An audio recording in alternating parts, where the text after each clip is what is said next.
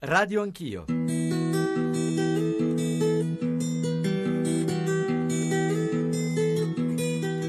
fare un passo in avanti importante, quindi bene, adesso aspettiamo che arrivino Angela e François e per quello che abbiamo letto un ottimo risultato, ora vediamo come...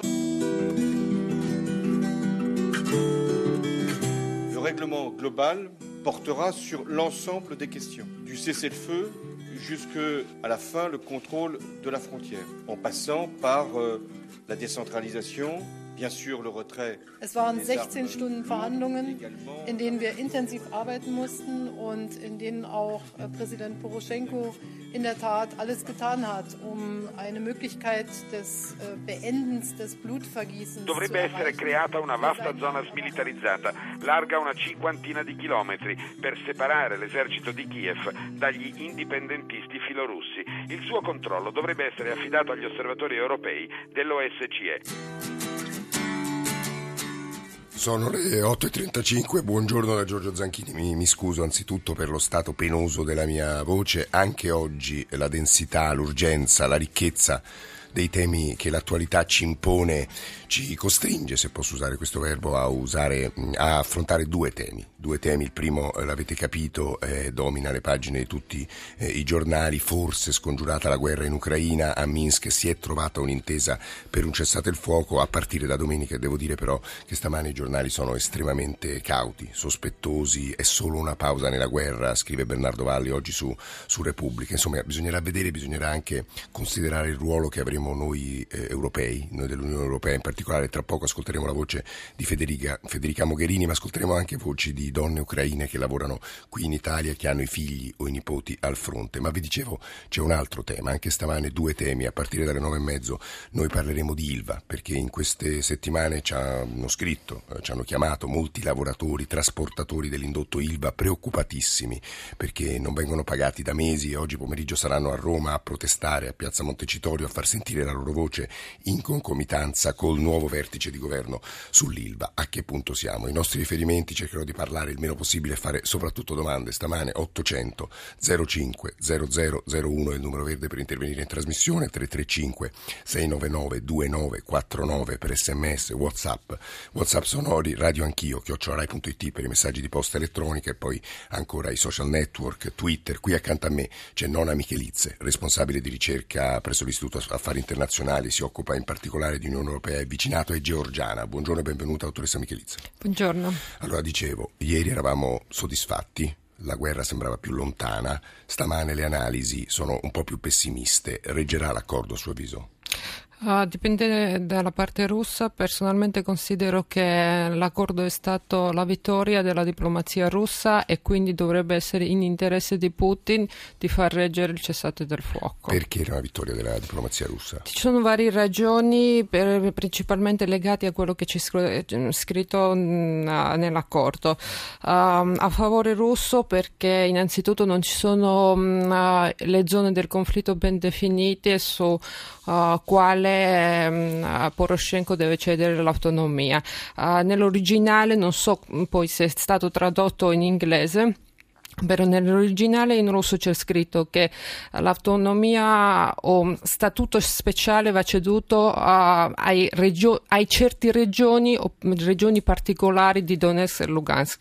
Questo dà ampio spazio all'interpretazione, uh, quindi dà anche la possibilità mh, ai ribelli di quindi prendere... ci sta dicendo che Putin ha interesse a fermare le, le armi dei ribelli ha interesse, ha interesse, di prendere un po' di tempo, per questo gli serve il cessate fuoco, ma non ne ha, ne ha interesse di ritirare le truppe e non lo farà Quindi mai. lascerà, non farà Sicuramente mai. sì. E in Georgia lo sapete, lei è georgiana, uh, Nel 2008 è stato firmato accordo, cosiddetto accordo 6 punti fra la Georgia e la Russia, in cui uno dei punti era che la Russia doveva ritirare le truppe, non ha mai ritirato le truppe e nessuno mai seriamente ha disturbato poi i russi di farlo. Mm.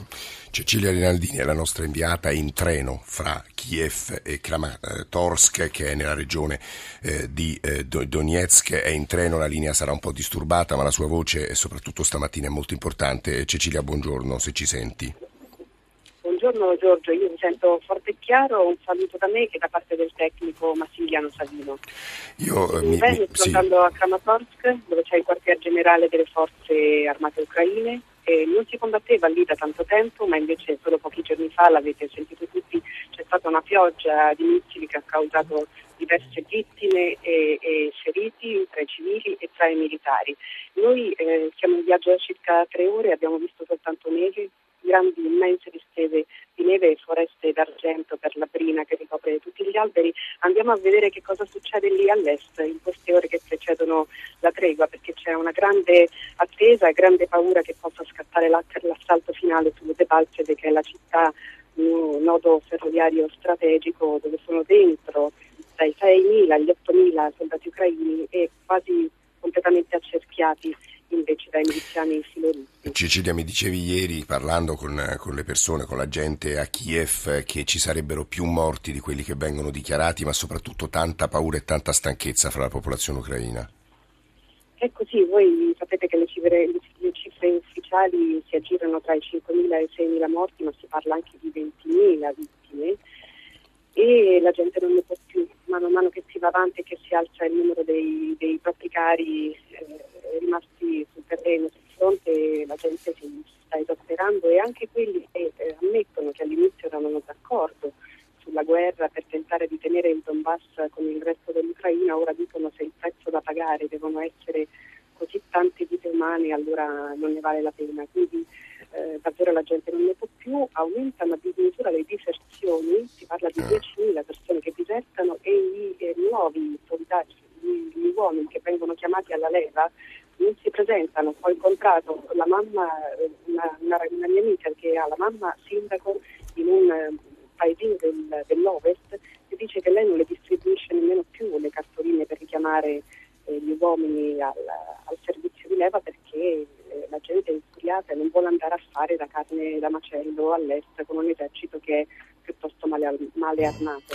E devo dire, noi ringraziamo moltissimo Cecilia Rinaldini che sta andando a Kramatorsk nella regione del Donetsk in, in, treno, la sentiremo, la sentirete con, in altre trasmissioni nel corso di oggi, ma nel corso delle giornate, perché queste ore che precedono il via libera, insomma l'inizio del cessate il fuoco sono tra le più preoccupanti. Si diceva, questa è una domanda che faccio secca a nonna Michelizze, che, ci sono, che sono entrati nelle ultime ore diversi tank russi in, in, nelle regioni sudorientali dell'Ucraina. Non abbiamo prove dirette, ma Putin ha mostrato in questi mesi, anche con la questione della Crimea, una certa mancanza di rispetto rispetto alle, agli accordi che lui fissa. In sostanza, un, come scrive l'Economist stamane, un articolo durissimo, eh, un menzognero eh, strutturale. Ecco. Uh, sì, infatti um, i Panzer sono entrati mm, non ultimissime ore, ma durante le negoziazioni proprio. In quella notte solo 50 Panzer hanno attraversato um, i confini um, di Ucraina da parte russa. adesso la, loro, la, sua inviata sta a Kramatorsk, credo che Kramatorsk è uno dei punti da combattere per, uh, per i ribelli e penso che questa definizione di uh, certe regioni include appunto anche Kramatorsk e del Batsevo, poi non si capisce anche uh, il destino dell'aeroporto di Donetsk. Se State ascoltando la voce di eh, Nona Michelizze, analista di ricerca dell'Istituto Affari Internazionali. Noi siamo adesso collegati anche con Olga Tokariuk, che è una giornalista di Romaz che sta in Ucraina, sta a Kiev. Tokariuk, buongiorno e benvenuta. Buongiorno. E tra poco sentiremo Olga Tokariuk. Volevo salutare e poi ascoltare assieme a lui un'intervista che Valeria Volati l'ha fatto ieri sera a Federica Mogherini. Volevo salutare Sergio Romano, eh, già ambasciatore editorialista del Corriere della Sera. Insomma, spesso ci, ci aiuta a capire quello che succede sugli scenari internazionali, in politica estera in generale. Ambasciatore, buongiorno e benvenuto. Allora vi dicevo, la voce di Federica Mogherini, la presenza di Federica Mogherini sulla scena, come sapete negli incontri di Kiev c'erano due leader europei, Angela Merkel e François Hollande, ma non c'era una presenza italiana, non c'era neppure l'altro rappresentante per la politica estera europea. Ma eh, devo dire che in queste ore si è discusso molto di questo ruolo e noi abbiamo affrontato anche questo tema con lei. Ascoltiamola assieme perché credo che dica delle cose interessanti. Radio Anch'io.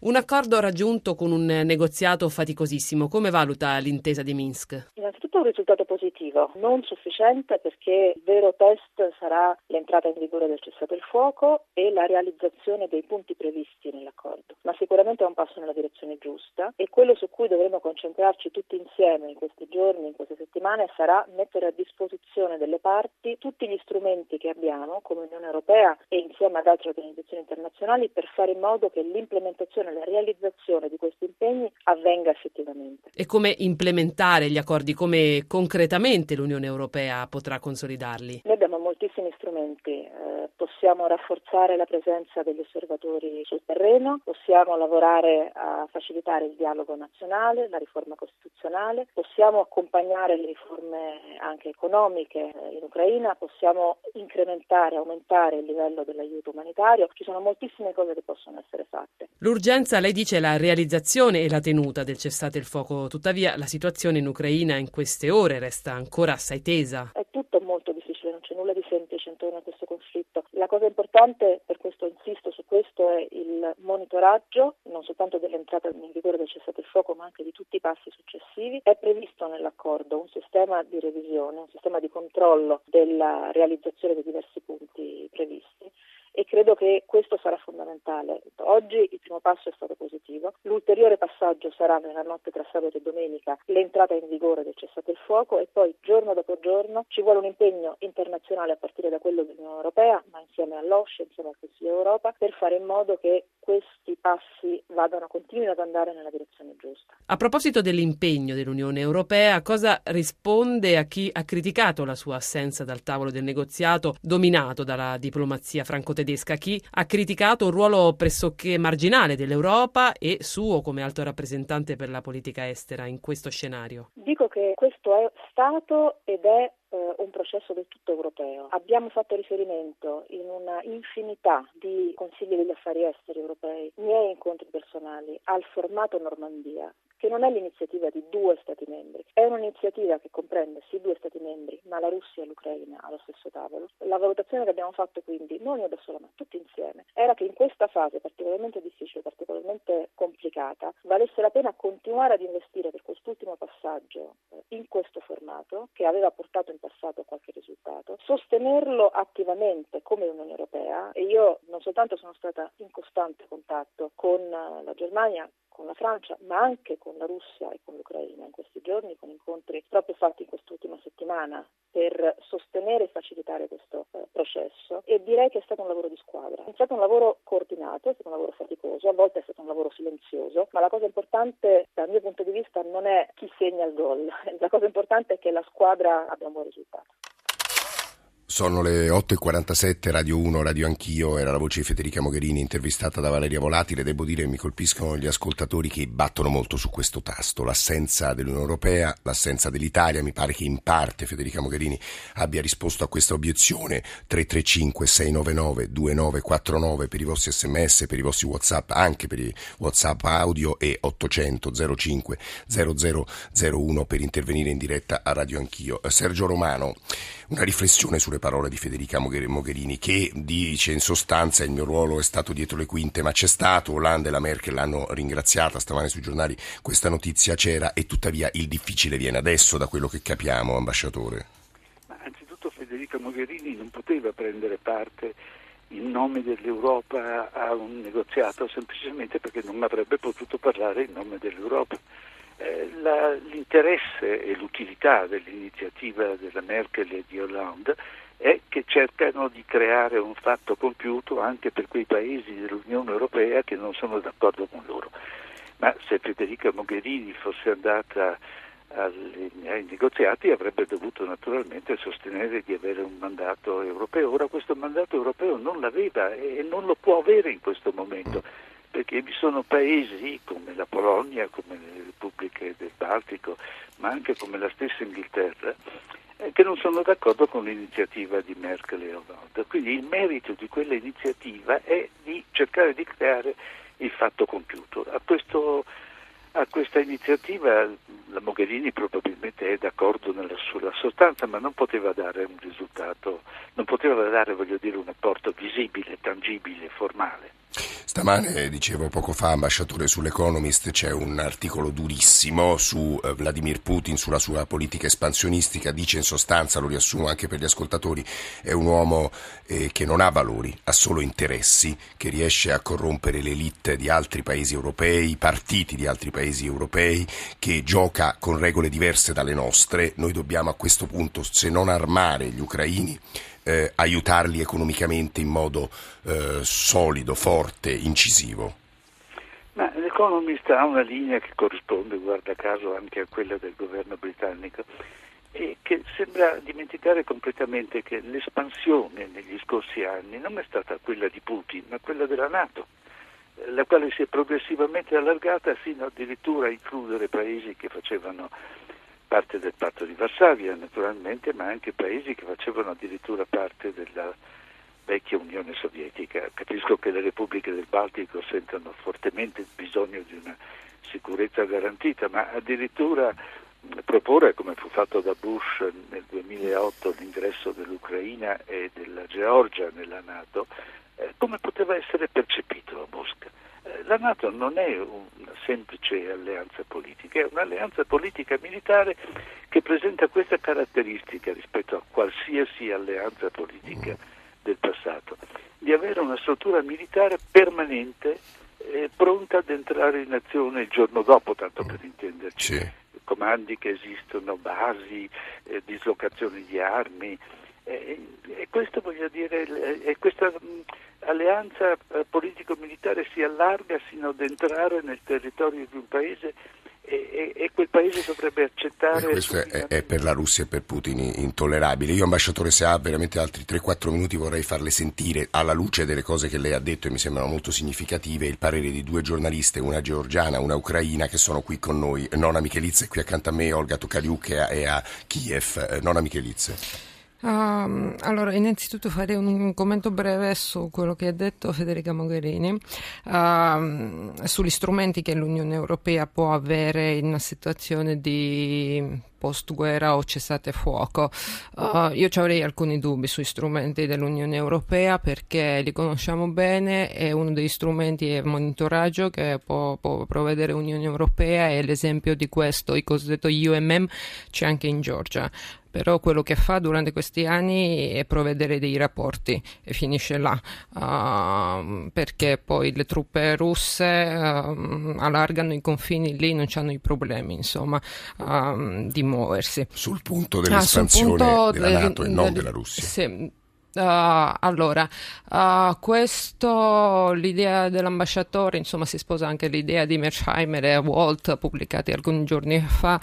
Um, e si parla molto durante l'ultimo quest'anno della espansione della Nato e come questa poi ha um, aumentato le insicurezze di Cremlino e come questo fu la causa poi dell'aggressione del, di Ucraina. Allora, io penso che è sbagliato concentrare concentrare tutta l'attenzione su questo punto. Io penso che questo punto è una delle ragioni, ma non è una ragione principale.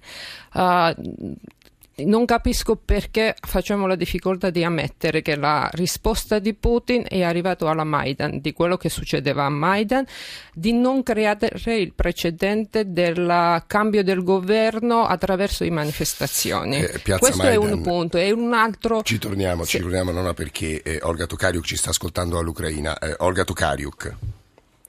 Sì, eh, in realtà volevo eh, dire che sono d'accordo anche georgiana che il ruolo e il pericolo della Nato per la Russia è esagerato da eh, molti esperti eh, che sottolineano l'importanza di questo fattore.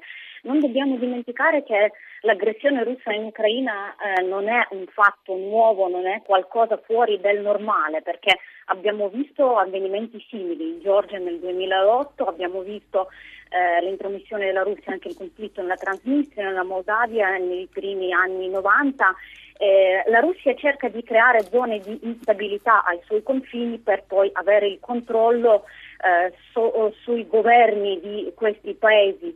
Eh, secondo me questo è l'obiettivo principale, il motivo che spinge la Russia a, ad agire aggressivamente come lo fa al momento e non eh, l'espansione della Nato o, o, altri fattori. La Russia eh, ha sempre un'idea eh, espansionistica eh, non ha rinunciato alla eh, sua voglia di ricreare un impero ed è quello che sta facendo. Io chiederei, vista la complessità del tema e anche l'elaborazione eh, da parte di Olga Tocariuc e di Nona Michelizze, la cortesia all'ambasciatore eh, romano se può eh, di eh, rintervenire subito dopo l'onda verde del giornale radio, sarebbero le 9.05 fra una decina di minuti perché credo sia molto interessante anche per gli ascoltatori sapere la sua riflessione, insomma la sua opinione alla luce delle obiezioni mossa da una giornalista georgiana e da una giornalista eh, ucraina, un punto di vista, non voglio dire antirusso, ma insomma che leggono quello che sta accadendo in maniera, in maniera diversa, se non altro da quella dell'ambasciatore romano. È una cortesia, gli chiediamo, riapriremo con lui, con gli ascoltatori, perché ci sono delle mail degli sms